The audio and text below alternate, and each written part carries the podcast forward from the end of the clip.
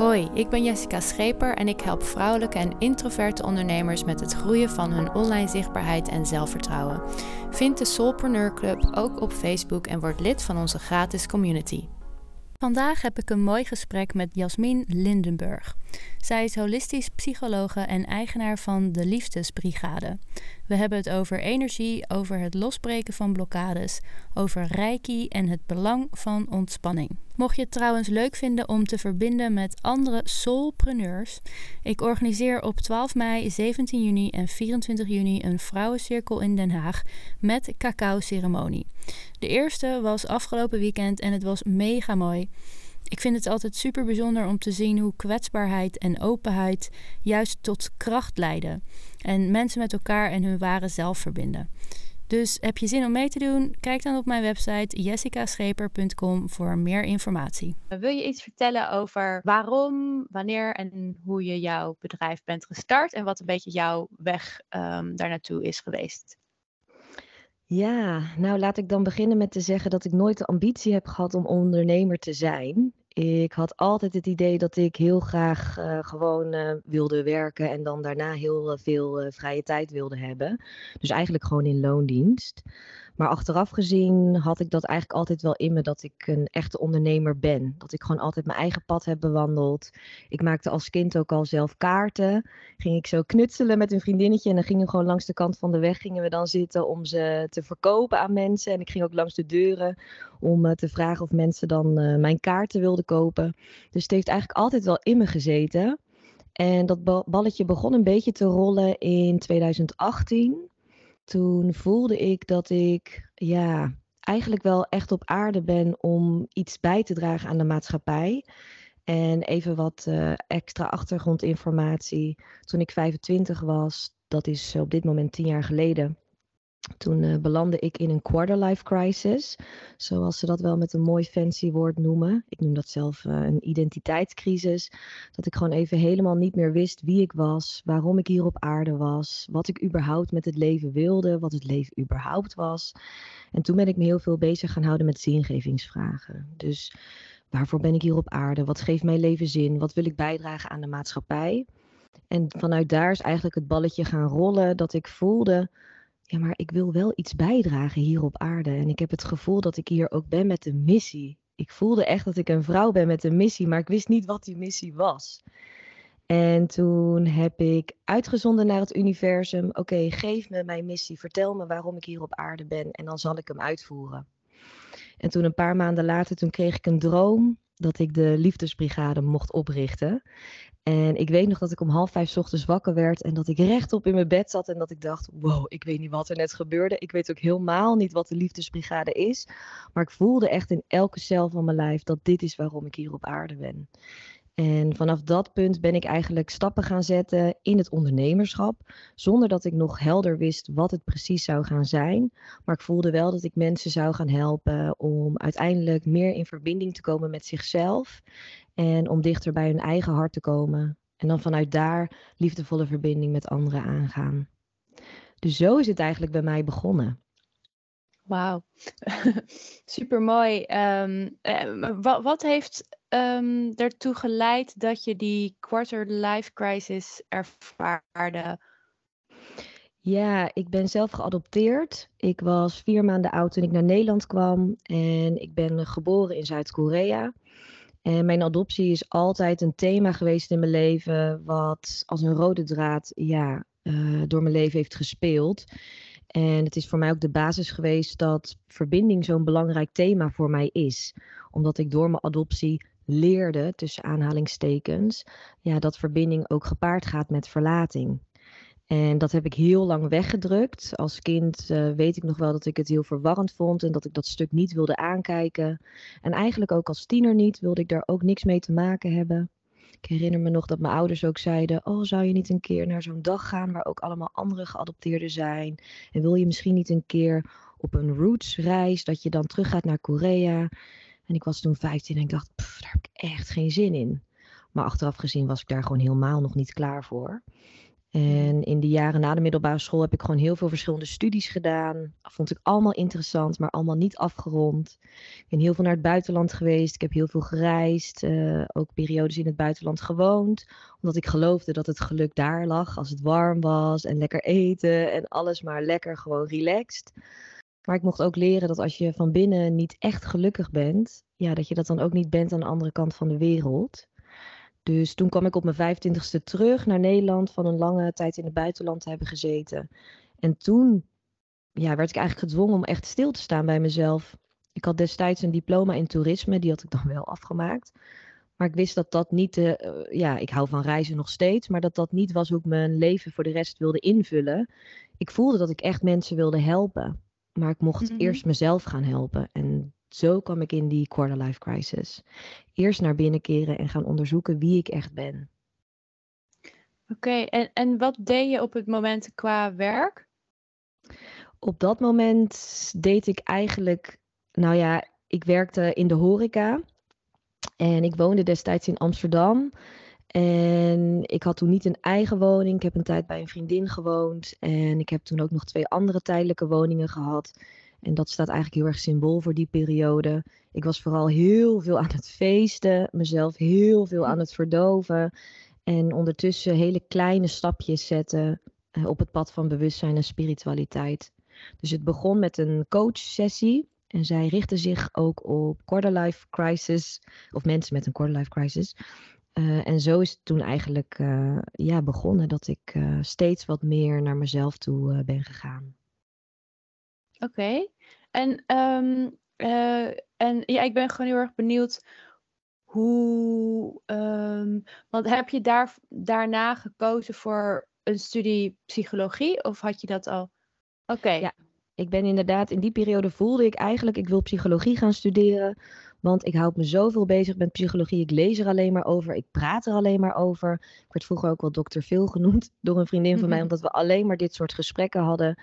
En ik besefte, ja, volgens mij is dit gewoon wat ik hoor te doen. Alleen vond ik dat toen heel spannend, omdat ik dacht, ja, dan ben ik weer zo oud en dan moet ik weer opnieuw studeren. Zie ik dat dan wel zitten? Er kwamen allerlei belemmerende overtuigingen. 25. Oh, oké. Ja, dat vond ik destijds heel oud. Ja, precies. maar dat was echt de beste zet om weer opnieuw te gaan studeren. En om, nou ja, van mijn passie ook gewoon mijn leven te maken. Dat mhm. ik echt, in de kern ben ik echt wel een psycholoog. En het was zo bijzonder om dat nu ook gewoon, om daar echt voor te gaan staan. En wat ik ook heel erg merkte was dat ik ja, tijdens die opleiding mezelf ook weer beter leerde kennen. En dat ik in de, op de universiteit ging ik echt duiken in de theorieboeken. En in mijn vrije tijd dook ik gewoon echt in mijn eigen psyche om al die spreekwoordelijke lagen van de ui af te pellen. Dus het was eigenlijk de perfecte combi destijds. Ja. Ja, ja, precies. En, um, ja, en daarna ben je dus je, je praktijk gestart. En um, uh, kun je een beetje uh, uitleggen wat daarna je pad is en zeg maar waar je dus op dit moment ook naartoe gaat? Ja, nou toen ik die droom had gekregen in 2018, toen wist ik dus nog niet precies de maar ik had wel het gevoel dat ik dan een praktijk zou starten. Dus ik ben eigenlijk begonnen met social media, omdat ik dat het meest toegankelijk vond. Omdat ik ook voelde dat ik heel veel wil delen en dat ik heel graag mensen wil inspireren.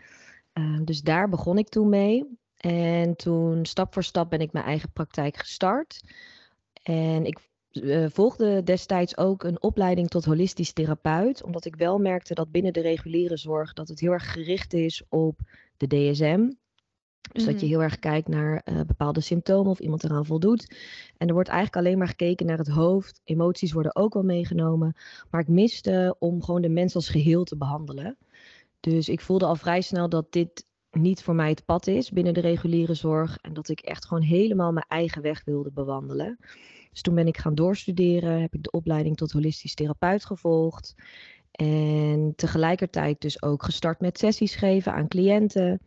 En ik voelde ook dat ik heel graag met groepen wilde werken. Dus toen kwamen er ook langzaam wat workshops bij. En nou ja, toen uiteindelijk toen had ik eh, de opleiding tot holistisch therapeut afgerond. En het bijzondere was dan wel dat ik ook wel weer daardoor voelde dat ik juist het holistische wil combineren met de reguliere zorg. Dus dat ik ook wel ontdekte dat er iets heel moois zit in uh, de reguliere psychologie. En dat ik ook zeker wel geloof in uh, alle onderzoeken die worden gedaan. Maar dat het mhm. oosten en het westen elkaar juist mogen gaan aanvullen in plaats van dat het twee afgescheiden stukken zijn. Ja. Dus toen uiteindelijk toen um, ben ik uh, gegaan voor de titel holistisch psycholoog, omdat ik dus juist geloof in beide werelden, dat ik met beide voeten stevig op de grond kan staan en ook met beide handen open in de lucht. Mhm. En nou ja, het lijkt alsof sinds ik dat meer de wereld in ben gaan brengen, dus ook via social media, dat daardoor eigenlijk veel meer uh, alles is gaan stromen. Alsof de mensen ook daar nu veel meer behoefte aan hebben. Dus toen begonnen ook echt mijn één op één trajecten veel meer te verkopen. Um, en op een gegeven moment toen uh, voelde ik ook dat ik heel graag vrouwencirkels wilde organiseren, daggetretes wilde uh, hosten, omdat ik heel graag gelijkgestemde vrouwen bij elkaar wilde brengen. Ik kwam ook in aanraking met uh, plantmedicijn cacao, rauwe cacao. En tijdens, dat, uh, tijdens die eerste reis voelde ik ook gelijk dat ik uh, dit plantmedicijn ook met andere mensen mag delen. Dus eigenlijk is toen ook dat balletje helemaal gaan rollen. En geef ik dan nu ook naast één op één sessies, vrouwencirkels, daggetretes, geef ik dus ook cacao ceremonies, geef ook cacao therapie. Nou, ik heb ook een podcast, omdat ik dus uren over al dit soort onderwerpen kan praten. Zelfliefde, verbinding, spiritualiteit, bewustwording, etc. Innerlijk werk. En ik geef ook nog rijke cursussen. Dat doe ik er ook nog naast. Ja, wauw. Mooie dingen, mooie dingen. ja, en het blijft zich ontwikkelen. Dat vind ik ook het mooie van dit pad. Ik ben niet iemand die al helemaal helder heeft gekaderd van daar wil ik naartoe. Tuurlijk, ik heb wel een idee. Maar ik geloof heel erg in go with the flow. Laat het maar allemaal stromen. En het universum laat je wel zien wat je volgende stap is. Als je echt goed bent afgestemd. Mm en in verbinding bent met jezelf. Ja, ja, klopt. Ben, ben ik uh, helemaal mee eens. Hmm. En um, ja, en je vertelde dus net dat uh, je, je nu dus um, net een keuze hebt gemaakt, want je was uh, docent bij SOMA-opleidingen. Mm -hmm. um, maar nu ga je ja, volledig voor al je eigen dingen. Ja, dat klopt. Projecten. Ja, ja. ja super cool. En ja. Um, zijn, er, ja, zijn er momenten voor jou geweest um, uh, die, ja, waarin je een, een, een barrière moest overwinnen voor jezelf? Dus bijvoorbeeld een angst of een ja, twijfels of ja. Oh, zeker. Ja, ik zit heel druk okay. te knikken. Zo van ja, ja, ja, zeker. Mm, ja, ja, ja. En kun je daar iets meer over vertellen? Uh, ja, misschien hoe lang dat duurde en hoe je daar overheen bent gekomen? Ja, ik had zeker in het begin. Nou, laat ik sowieso zeggen. Iedere ondernemer die weet uit ervaring dat het ondernemerschap echt uh, persoonlijke groei is keer duizend. Want je komt gewoon heel erg jezelf tegen in alle stappen die je zet binnen je bedrijf. En ik had vooral in het begin, toen ik net startte, dat ik heel veel belemmerende overtuigingen tegenkwam. Dus wie ben ik om andere mensen te helpen? Zitten mensen daar wel op te wachten? Uh, willen mensen dit wel horen? Dan was ik bijvoorbeeld een podcast aan het opnemen en dan dacht ik, ah, willen mensen dit wel horen? Ben ik nu niet te veel aan het vertellen? Dat is het hele principe van een podcast. Mensen klikken zelf iets aan en mhm. kiezen zelf ervoor of ze het willen beluisteren of niet. Uh, maar ik kwam heel veel belemmerende overtuigingen tegen in mezelf. En het ging eigenlijk vooral over: mag ik dit wel doen? Kan ik dit wel doen? En zitten mensen hier wel op te wachten? En ik ben van mezelf heel erg reflectief. En ja, ik hou gewoon echt van naar mezelf gaan, uh, diep in mezelf kijken. Ik noem mezelf ook wel eens een diep zielduiker. Dat ik gewoon echt naar de diepste stukken in mezelf ga, omdat ik mezelf daardoor kan helen. En op mhm. een gegeven moment merkte ik dat ik dat, uh, ik kon dat ook met uh, vriendinnen bespreken. Ik ging dan ook naar uh, bepaalde workshops en ik luisterde naar allerlei podcasts ter inspiratie. Maar ik merkte op een gegeven moment wel dat ik er niet alleen uitkwam. En toen wist ik, oké, dan ga ik daar hulp bij zoeken. Want ik wil niet te lang hierin blijven zitten. Ik kan ook gewoon hulp zoeken. En toen heb ik een business coach in de hand genomen. En zij heeft mij toen geholpen met hypnosesessies om echt veel meer te zakken in mijn vertrouwen. In het vertrouwen in mezelf en ook in het uh, vertrouwen in mijn bedrijf en in uh, mijn werk, uh, in mijn zielsmissie. En mm -hmm. vervolgens, toen ben ik ook ingestapt in een mastermind groep. Dat is een groep van in dit geval allemaal vrouwen, allemaal vrouwelijke ondernemers. was een traject van een half jaar volgens mij. Dan kwamen we elke maand online bij elkaar. En dan konden we allemaal sparren over onze stukken waar we tegenaan lopen. En tussendoor hadden we dan ook allemaal nog één op één sessies. En uh, konden we ook uh, ja, elkaar privé, zeg maar, spreken. En dat heeft toen ook echt voor een hele grote groei gezorgd in uh, mezelf als ondernemer en dus ook in mijn bedrijf. Ja, echt ja. omringen met gelijkgestemden, dat werkt al zo helend en ook zo inspirerend. Ja, ja, zeker. Ja, dat, nee, dat is echt super belangrijk ook. Ja. Uh, ik merk het zelf ook. Um, ik, ja, ik ben ook ondernemers uh, om me heen aan het verzamelen. En ik doe dan nu ook mee met een, uh, een programma wat gesponsord wordt door de EU. De Break heet dat. Um, en ja, het is echt een, zo waardevol. En voor mij op precies het juiste moment gekomen. Um, en want in je eentje, ja, um, je kan wel dingen in je eentje doen, maar er blijft altijd, zeg maar, de perspectieven van andere mensen blijven altijd uh, zo waardevol en nodig. Um, uh, ja, dat is echt heel erg belangrijk. Ja, zeker. In het ondernemerschap. Ja. En um, ja, je had het net over social media. Dus, en jij, jij zit dan vooral op Instagram, toch? Instagram en podcast, ja. Oh ja, ja. Podcast en Instagram. Ja, ja dus je hebt gewoon twee kanalen gekozen en daar richt je op. Ja, Instagram was vooral omdat ik het gewoon het makkelijkst vond, want daar zat ik al op bij mijn persoonlijke account. Mm. En podcast, dat wilde ik doen omdat ik dus uren kan praten over dit soort onderwerpen. En ik merkte dat mijn mm. omgeving daar niet per se op zat te wachten. Dus dan dacht ik, ja, dan maak ik gewoon een podcast, want dan kunnen mensen zelf beslissen of ze willen luisteren. En uiteindelijk mhm. bleek mijn podcast wel een, hele, een uh, heel goede marketing uh, tool te zijn. Maar dat was dus niet mijn intentie. Ik wilde gewoon kunnen praten over mhm. alles wat er op mijn hart ligt. Uh, maar er zijn heel veel cliënten en vrouwen bij mij gekomen, juist via mijn podcast. Ja. Ah, oké. En want uh, vaak is het zo dat um, je ziet, ik ben daar ook zelf een voorbeeld van, dat je um, ja, probeert zoveel mogelijk, of, of in ieder geval een aantal social media kanalen, um, daar je, je, je content op te delen. Maar dan zie je eigenlijk dat je niet echt één kanaal volledig beheerst, waardoor alles een beetje, ja, een beetje, um, uh, hoe noem je dat? Uh, ja, niet echt heel erg optimaal functioneert. Um, dus dat is op zich een hele goede, dat je gewoon één of twee kanalen kiest en, en daar op richt. Ja, dat, uh, en ik ja. geloof ook echt dat het belangrijk is dat je iets kiest wat echt bij je past en wat je leuk mm-hmm. vindt om te doen, waar je plezier in hebt. Want mensen voelen dat. Ook al zijn mensen niet bewust waarom ze iets bij je voelen, iedereen voelt wel iets. Iedereen voelt of iets oprecht en authentiek is of niet. Dus ik denk dat het belangrijkste is dat je dat kanaal kiest wat bij je past en wat moeiteloos gaat. En mm-hmm. ik geloof ook dat het zelfs niet eens nodig is om social media te gebruiken voor je bedrijf. Uh, als dat helemaal niet bij je past, kies lekker een andere manier. Het gaat erom dat jij als ondernemer jouw manier vindt van ondernemen. Ja, precies. Ja, en eventueel als je het echt uh, helemaal niks vindt, want um, nou, je hebt natuurlijk ook verschillende uh, andere kanalen natuurlijk, maar um, eventueel marketing uitbesteden is ook altijd ja. nog een optie. Ja. Um, Daar weet en, jij natuurlijk uh, meer van. ja, alleen ik, ik doe het dus nog niet voor mezelf. mm. Wat ook wel handig zou zijn. Dus dat, dat gaat op een gegeven moment ook wel een stap worden hoor. Ja. Um, en wat doe jij uh, als bijvoorbeeld uh, het allemaal een beetje, als je een drukke dag hebt of je wil eventjes uit je hoofd uh, stappen, wat doe jij om weer even te connecten met je lijf en je rust te bewaren?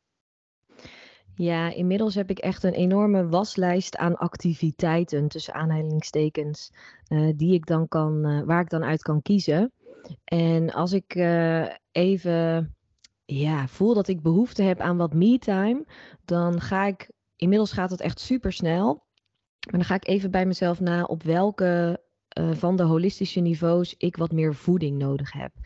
Dus als holistisch psycholoog kijk ik naar de mens als één geheel. Dus dat betekent dat je niet alleen een fysiek lichaam hebt, maar ook een mentaal lichaam, een emotioneel lichaam, een energetisch lichaam en een spiritueel lichaam. En als ik dan dus uh, me wat minder voel, of ik voel dat ik me gewoon even wil opladen, dan ga ik even heel snel al die verschillende lichamen langs in mezelf. Waar zit op dit moment nu de disbalans? En dan op basis daarvan ga ik kijken wat kan ik dan doen om die weer in balans te trekken.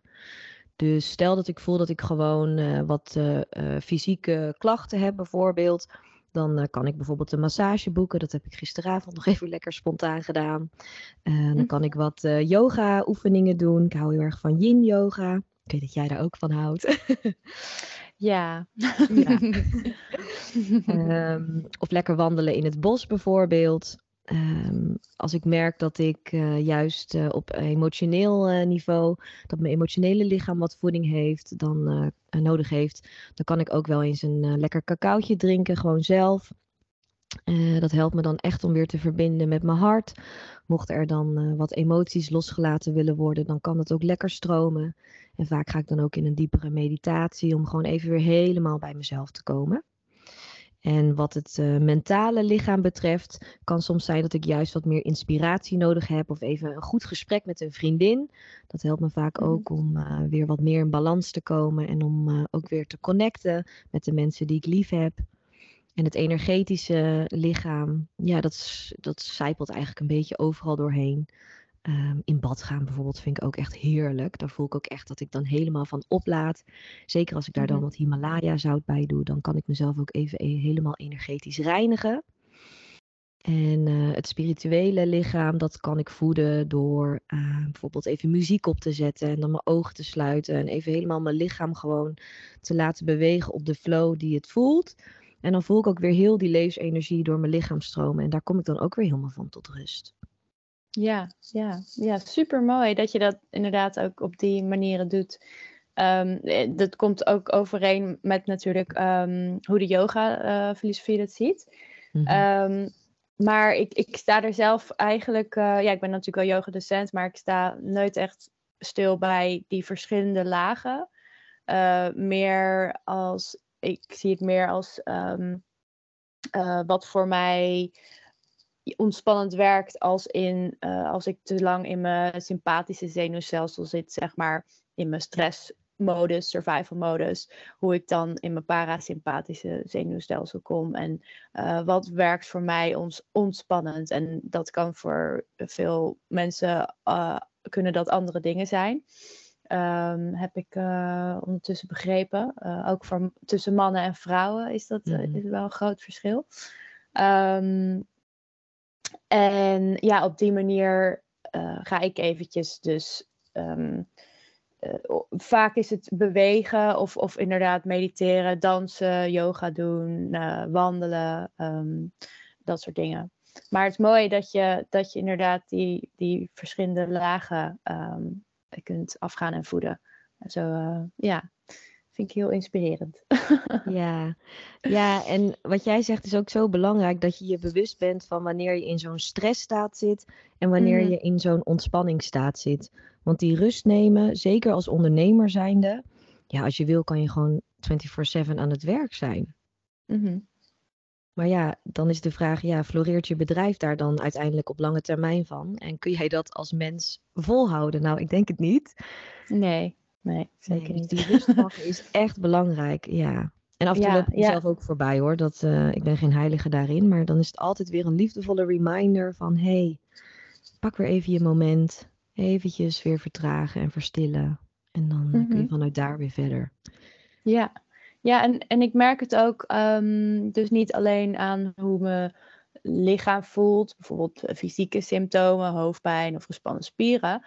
Maar ik merk dus ook aan de gedachten die ik dan heb. Dus als ik met uh, iets bezig ben, nou, maakt eigenlijk niet zo heel veel uit met wat, maar, maar als iets heel dicht bij mijn hart ligt, dus als ik bijvoorbeeld aan het schrijven ben voor mijn boek, of uh, ik, ja, ik doe iets echt gewoon wat ik gewoon super cool vind om te doen, dan, um, dan als ik daar dan te lang ook mee bezig ben, dan komen er echt die gedachten ehm, op van, nou, je kan niet schrijven. Of, of uh, dan komen er dat soort gedachten op. En dan weet ik van, oké, volgens mij moet ik even afstand nemen. En um, ja, mhm. gewoon even iets, iets totaal anders dan doen, iets ontspannends. Um, en daar merk ik het ook wel aan. En dat is super mooi dat je dan ook daar bewust van bent en dat je gelijk Mm. actie onderneemt, zodat je ook die gedachten weer kan loslaten.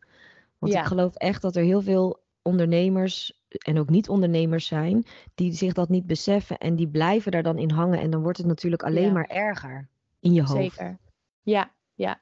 Ja, ehm, ja, en dan kom je in een soort van neerwaartse spiraal. En dan, en dan ga je ook weer dingen doen, misschien die wat minder bij je hart liggen, maar ehm, die veiliger eh, lijken. Ehm, en ja, dat, dus daarom is het zo belangrijk om, om regelmatig gewoon inderdaad eh, te ontspannen en, en, en je te bewust te worden van die gedachten. En, en ook bewust te worden van hoe jouw OS, je operating system, zeg maar, werkt en nodig heeft en zo. Ehm, maar dat gaat natuurlijk met vallen en opstaan, eh, die lessen leren. ja. Ehm, ja, dan loop je weer eens tegen de lamp aan. Ja, Zo is het in ieder geval een beetje bij mij ehm, eh, gegaan. ja, bij iedereen. Ja, Ja, ja. ja. Ehm, en, en heb jij ook, heb jij ook, want ik heb dan bijvoorbeeld een ochtendroutine die me daar eh, best wel heel erg in helpt. Eh, dus het maakt niet uit hoe ja, chaotisch mijn leven is. Ik heb vaak wel een, een, gewoon eenzelfde ochtendroutine. Dus dan begin ik, nou, ik vanuit de Ayurveda ehm, poets ik altijd eerst mijn tanden. En ehm, mijn tong schrapen. Nou, niet echt schrapen, want ik doe het gewoon met mijn tandenborstel. Maar in ieder geval schoonmaken. Ehm, en water drinken. Een beetje fruit eten. mediteren. dus ik begin altijd mijn ochtend op dezelfde manier, min of meer. Heb jij ook zo'n ochtendroutine? Ja, zeker. Ik geloof echt in routines. Niet op per se omdat ik het wil, want ik hou juist heel erg van die flow. Maar ik voel dat mijn lichaam daar heel goed op gaat. Eh, op dit moment heb ik eh, de afgelopen tijd best wel eh, veel spanning gehad. Ik heb het heel erg druk nu.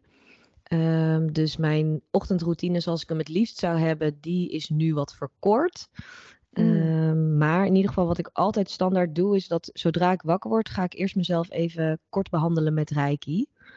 Ah, Oké. Dan lig ik nog gewoon lekker in bed en dan leg ik mijn handen op bepaalde plekken op mijn lichaam waar ik intuïtief voel dat ze even mogen liggen. En dan eh, geef ik mezelf reiki. Eh, dus dat betekent dat ik mezelf even behandel met de universele levensenergie. En dat zorgt er dan voor dat ik even helemaal eh, ja, bij mezelf kan voelen hoe ik me nu voel op dit moment. Word ik me ook bewust van gedachten die er op dat moment zijn, bepaalde emoties. Eh, waarover heb ik gedroomd? Daar sta ik ook altijd even bij stil. En hoe zou ik die droom kunnen interpreteren? En dan vervolgens dan eh, stap ik ook uit bed, ga ik ook even mijn tong schapen. En dan ga ik naar beneden en dan drink ik ook een glas water met citroen. Ja. En eh, dan eh, afhankelijk van hoeveel tijd ik heb, dan eh, of ga ik mezelf klaarmaken of ik neem even rustig mijn moment. Maar ik wil me de komende tijd wel weer focussen op die routine, want ik mis het heel erg. En nu Mhm. voel ik eindelijk weer een beetje die innerlijke rust om dat weer zo te incorporaten in mijn ochtend. Ja, precies. En kun, kun je voor mensen die ehm, nooit van Reiki hebben gehoord uitleggen wat het precies is? Ja, Reiki is eigenlijk. Een- het komt uit Japan, dus het is een Japanse helingsmethode. En Rei, dat betekent in het Japans universeel. En Ki is levensenergie. Dus Reiki is de universele levensenergie. En die universele levensenergie die stroomt door alles en iedereen heen. Dus ook door ons, maar ook door dieren, door planten. Nou ja, alles is energie, dat zei Einstein ook al. Dus daar is niks zweverigs aan, want Einstein was een wetenschapper, zeg ik altijd. En ehm, al die energie die stroomt dus door ons heen. Maar door ons leven heen doen we allerlei ervaringen op die kunnen zorgen voor blokkades als we die ervaringen niet goed verwerken. Dus als je bepaalde trauma's, dat kan trauma's met de grote T of met de kleine T zijn, als je die niet goed verwerkt, dan gaat dat ergens vastzitten in je systeem. En uiteindelijk krijg je daar bepaalde klachten van. En dat zouden klachten kunnen zijn als heel veel piekeren, uh, heel veel uh, uh, onderdrukte emoties of een hele erge vermoeidheid. Of ook bijvoorbeeld hele fysieke klachten. En wat Reiki doet, is dat via handoplegging die universele energie weer wordt doorgegeven aan degene die je dan op dat moment behandelt. En die universele energie die gaat dan door het lichaam stromen en die gaat eigenlijk op zoek naar de blokkades in het lichaam van de ontvanger. En daardoor komt er een heling in die blokkades. Dus Reiki is eigenlijk okay. een, uh, het is eigenlijk een hele simpele techniek om jezelf en om andere mensen te helen via handoplegging. Dus eigenlijk het enige wat je als hm. behandelaar hoeft te doen is je handen op jezelf leggen of op een ander leggen. En dan doet de energie verder het werk. Dus je hoeft het eigenlijk alleen maar door te geven. Wauw, ja. Ja. Uh, ja, ik heb één keer zo'n uh, een massage gehad. En mm. uh, ik, ik, ik kan me niet... Ja, het is alweer een hele lange tijd geleden. dus ik kan me niet echt, zeg maar, meer het effect van herinneren. Maar um, ja, het, wordt het, het wordt steeds... Je ziet het steeds vaker voorbij komen eigenlijk, hier in Nederland ook. Ja, en ik heb bijzonder. Nu... Ja, het is ook heel bijzonder juist omdat het eigenlijk zo dicht bij onze natuur ligt, onze ware natuur. Want het is de energie die door alles en iedereen heen stroomt. En ik heb nu zo'n 500 cursisten gehad in mijn Reiki-cursussen. En voor iedereen werkt Reiki ook weer net wat anders, omdat iedereen natuurlijk een ander levensverhaal heeft en een ander energiesysteem heeft. Maar mhm. tegelijkertijd zijn er altijd dezelfde terugkerende ervaringen bij, bij al die 500 cursisten. Iedereen ervaart weer diepe rust diepe ontspanning. Terug in je lichaam. Weer voelen wat je wil voelen, wat er in je hart zit. En ook helderheid krijgen over waar je naartoe wilt in het leven. Um, ook veel dichter komen bij je eigen energie en niet meer al die energieën oppikken van de mensen om je heen. Dus het is okay. echt een hele, ja, voor mij in ieder geval, en ook uh, van degene die ik dan uh, heb ingewijd met Reiki, is het echt een super uh, waardevolle tool die je kan inzetten, eigenlijk elke dag op jezelf en ook op andere mensen. Ja. Ja, ja, dat klinkt supergoed. ik en? denk dat ik nog maar uh, een keer zo'n cursusje moet doen ja. bij jou dan. wat wat ja. ook wel leuk is, uh, voor, ook voor de luisteraar, is dat je Rijke dus ook kan inzetten op je bedrijf. Oh, oké, okay, daar heb ik nog nooit van gehoord. ja, oké. Okay. Ja, je kan dus ook reiki geven aan uh, uh, thema's. Nu wordt het wel heel abstract. Ik probeer het altijd heel erg aards te mm. houden in Jippie taal. Maar je kan dus naast mensen en dieren en planten, et cetera, kun je dus ook reiki geven aan een thema of een concept zoals je bedrijf. En dan zou je daar die universele levensenergie naar kunnen sturen. Dat is die liefdevolle energie, echt dat zuivere licht. En dat gaat echt iets doen voor je bedrijf. Dan gaat er ook van alles stromen. Dus uh, als je er dan vastloopt uh, op een bepaald punt in je ondernemerschap, zou je daar ook reiki aan kunnen geven. En, en dat is iets, um, gaat dat iets dieper dan, want ik kan me dan erbij voorstellen dat het een beetje vergelijkbaar werkt met als, als, als manifesteren. Um, daar um, weet ik nog niet heel erg veel van af, maar ik zie het ik uh, interpreteer het zo van um, um, met je gedachten manifesteer je natuurlijk dingen. In die mm -hmm. zin dat je um, gedachten je gedrag en je acties beïnvloeden natuurlijk. en ik, dus ik zie het nog steeds een beetje meer als in, in die logische uh, manier, zeg maar. Dus ook als je bijvoorbeeld uh, in je bedrijf een groei wilt zien, um, als je dan een goede mindset hebt, dan doe je ook weer de juiste acties, waardoor dat dan weer door, tot groei leidt. Is het een beetje op die manier of, of gaat het echt nog verder als in dat je ook dingen kan beïnvloeden waar je zelf misschien geen controle over hebt? Oeh, nu komen er gelijk twee dingen in me op. De eerste is dat ik inhoudelijk je vraag wil beantwoorden. En de ander is dat ik denk dat we sowieso geen controle hebben. Maar goed. dat is waar. nou, over sommige dingen wel, toch? Um, soort van. Uh, mm, ik bedoel, je kan controle hebben over, over hoe jij reageert op bepaalde dingen. Um, met heel veel oefening, Ja. kan je, dan, kan je daar ietsjes meer controle over krijgen. Ja, ik snap wat je bedoelt. En dat, dat zeg ik ook altijd. Je kan zeker controle hebben over hoe je zelf reageert.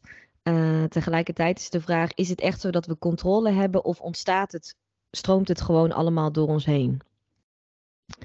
Dus nu ga ik eigenlijk een beetje meer richting de non-dualiteit. Hè? Kunnen wij zelf invloed uitoefenen op ons leven? Of is er iets, zeg maar, wat gewoon door ons heen stroomt, wat eigenlijk het leven is? En dat dingen gewoon ontstaan. Ja, da- daar, daar, daar, daar, daar zie ik ook wat in, inderdaad. Ja. Ehm, eh, Oké, oké. Maar om in ieder geval inhoudelijk even terug te komen op je vraag. Mhm. Eh, je kan het daar zeker mee vergelijken. Want ik geloof ook echt, hè, dat is ook binnen de psychologie de overtuiging, dat alles begint bij gedachten. Mhm. En dat je gedachte je gevoel beïnvloedt. En dat je gevoel vervolgens je gedrag beïnvloedt. En dat Ja. gedrag heeft weer een bepaald gevolg. Dus als je iets wil veranderen, dan begint het altijd bij die gedachten, bij die overtuigingen, bij hoe je een bepaalde situatie interpreteert. En met Reiki geven aan je bedrijf gaat het eigenlijk nog een stap dieper. Omdat je niet alleen op dat mentale stuk blijft zitten, maar dat ook echt, ja, je bedrijf is ook energie. Alles is energie. Ehm, dus ook je bedrijf, het concept van je bedrijf en alles wat je daarbinnen doet. En misschien heb je ook een team om je heen. Zij vormen ook samen allemaal een soort van energiebubbel wat jouw bedrijf maakt. En die rijke energie die kun je dan naar die hele of naar dat hele bedrijfsbubbel zeg maar sturen, die energiebubbel sturen. En dan gaat er van alles stromen. Als je ergens liefdevolle energie aan geeft, dan ontstaat er ook liefdevolle energie in datgene waar je het aan geeft. En dan gaat er allerlei, eh, komen er allerlei dingen in beweging. En wat daaruit komt, daar kan jij als ondernemer dan weer zelf iets mee doen. Oké. Ja. Nou, het klinkt heel goed en eh, ik ga eens even kijken eh, wat, of ik dat zoiets bij jou kan doen. Je bent altijd welkom. Ehm, ja, ja, ja ik, ben, ik, ben- ik vind dat wel leuk om ook zelf te ervaren, want ik weet er eigenlijk niet zo heel veel van af. Dus ehm, ja, waarom niet? Mhm. Ehm, Oké, en eh, eventjes nog, eh, ja, laatste vraag. Wat is tot nu toe een beetje de belangrijkste les geweest in het ondernemerschap voor jou, wat je graag aan andere ondernemers zou willen meegeven? Hm. Ik wil gelijk zo mijn handen op mijn hart leggen, om dan even te voelen. En dat is eigenlijk de. Dat is misschien ook wel Dat is les. hem. Ja, dat is eigenlijk wat ik het liefst zou meegeven. Ja, dat je echt mag gaan ondernemen vanuit je hart. En dat jij als ondernemer, dat jij als eh, baas van je eigen bedrijf, zelf het beste weet en voelt wat het pad mag zijn voor jou. En ik heb dat altijd wel van binnen diep gevoeld. En tegelijkertijd zijn er eh, op mijn ondernemersreis ook allerlei uitnodigingen geweest om daar steeds dichtbij te blijven. Maar als je het echt vanuit je hart doet, jij noemt dat ook hard-driven entrepreneurs, Mhm. dan, dan, dan kan het niet anders dan dat het gaat stromen en dat jij precies datgene gaat neerzetten zoals het voor jou en jouw bedrijf bedoeld is. Ja. Want dan komt het echt vanuit je hart, het komt echt vanuit je ziel en die oprechtheid, die authenticiteit en die zuiverheid, dat wordt gevoeld door de anderen. En dan komen ze als een magneet naar je toe. Niet vanuit, ehm, eh, ik moet eh, bij diegene zijn, eh, diegene die moet mij helpen of wat dan ook. Maar meer vanuit, mijn ziel die klikt gewoon op de boodschap die die andere ziel naar mij uitzendt. En daardoor ga, kom ik gewoon naar je toe. Dus niet vanuit een Ja. bepaalde druk, maar echt vanuit een ja, diepere connectie. Ja. Ja, ja, ik vind dat. ehm, eh, ik ben daar ook laatst mee begonnen. Ehm, ik heb ook altijd een, eh, eh, een gevecht tussen hoofd en hart ehm, soms. Eh, Mhm. maar dat hand op je hart leggen, dat werkt echt supergoed. Ook gewoon om te kijken van wat heb ik nu nodig? Wat heeft mijn lijf nu nodig? En dan komt er iets omhoog. En, en ehm, dan ga je dat doen. En dan, dan werkt dat gewoon, zeg maar. En daarom ben ik ook, ehm, ja, wat je net zei over van dat we eigenlijk een soort van eh, misschien wel doorgeefluik of ja, een soort van avatar bijna zijn van de levensenergie. Ehm, ja, daar zie ik ook wel nu iets in, eigenlijk. Ehm, en het is, het is zo gek, want voor je brein is het eigenlijk niet echt te bevatten, maar in je hart voel je van alles en weet je gewoon wat waar is. Terwijl je brein altijd denkt van ja, maar, hoe, ja, maar hoe kan dat nou? Ja. um, dit is wel een interessante, um, ja, interessante dynamiek. ja, en ja. er wordt ook vaak gedacht dan van oh ja, maar ik wil uiteindelijk dat stemmetje helemaal weg hebben. Ja, ik geloof ook dat dat niet realistisch is. Maar ik geloof wel dat je de volumeknop kan vinden. En dat je heel langzaam die knop kan dichtdraaien. Zodat het stemmetje in je hoofd gewoon steeds zachter wordt. Zachter als in volume, maar ook zachter als in liefdevoller. Ja, en dan gaan op een gegeven moment je hoofd en je hart gaan samenwerken. Want ik geloof wel dat dat belangrijk is dat je je hoofd ook nodig hebt in het leven. Uh, maar dat ze juist samen mogen werken. Het is niet voor niets. Precies. ja. ja. En als je dan ook ja, nog misschien... je... Sorry. en, als je dan ook nog je, je bekkengebied als vrouw zijn, als je dat ook nog kan meenemen, dan heb je dus en je, je bekkengebied waar ook je intuïtie zit, je innerlijke wijsheid. Mhm. Dan heb je en je intuïtie, en je hebt je hart, en je hebt je liefdevolle hoofd. Ja, die drie zijn goud. ja, dan ben je een, echt een unstoppable gewoon. ja, precies. ja, uh, super mooi, super mooi. Dankjewel voor het delen van deze les. Ja, graag gedaan. Heel mooi. Ik ben nogal en... benieuwd. Zou jij jouw les willen delen? Want ik ben ook nieuwsgierig naar jouw les. Um, ja, um, goh, daar heb ik eigenlijk nog niet over nagedacht. um, ja, bij mij is de belangrijkste les denk ik uh, geweest dingen doen. Gewoon dingen doen. Um, als je iets in je hoofd hebt of in je hart dan, maar uh, een wens, wat je gewoon graag zou willen doen met je leven, um, dan is de enige manier om het gewoon te doen en, en proberen en, en lijntjes uit te gooien en uh, neer te zetten. Um, want ja, hoe vaak ik ook wel niet heb gedacht van, oh, misschien moet ik nog, toch nog even dat studeren of dat studeren voordat ik het kan doen. En uh, eerst moet mijn hele website goed zijn of ik moet eigenlijk een nieuw logo hebben voordat ik dat kan doen. Dat um, ja, slaat eigenlijk allemaal uh, nergens op. um, ik bedoel, misschien in zekere zin misschien soms wel, maar ja, van doen leer je. En, en zo, zo leef ik mijn leven en uh, al, nou, zo, zolang ik me kan herinneren. Maar uh, ja, want en ik, toen ik mijn allereerste surf- en yoga-retreat wilde organiseren, toen zei mijn toenmalige vriend ook van, joh, zou je niet eerst eventjes bij een retreat gaan werken en dan kan je zien hoe het allemaal gaat. En uh, dan heb ik, ik dacht van nee, ik, ik wil het gewoon zelf doen. En ik had hem georganiseerd en hij was helemaal uitverkocht en het was super leuk en uh, het was gewoon hartstikke succesvol geworden. Um, en hij, hij, hij, had heus wel een punt, maar het is niet een voorwaarde, zeg maar. Um, en dus dat, ja, dat is mijn belangrijkste les. Gewoon dingen doen. Mooi. Ja, en, en ook op je, uh, gezicht gaan uh, falen. Uh, daar leer je ook heel veel van. Ja. ja. um, Oké, okay, en waar kunnen mensen jou het beste vinden? Ja, sowieso op mijn website. Mm -hmm. Deliefdesbrigade.nl En ik ben het makkelijkst bereikbaar dus via Instagram, de Liefdesbrigade. En mocht je meer van me willen horen, dan kun je de Liefdesbrigade podcast beluisteren op je favoriete podcastkanaal. Ja, Super. Nou, dank je wel voor dit mooie gesprek. Ja, graag gedaan. Jij ook bedankt. Heel fijn om zo met jou in gesprek te zijn over deze thema's. Meer informatie over Jasmin vind je op de liefdesbrigade.nl. Bedankt voor het luisteren en tot volgende keer.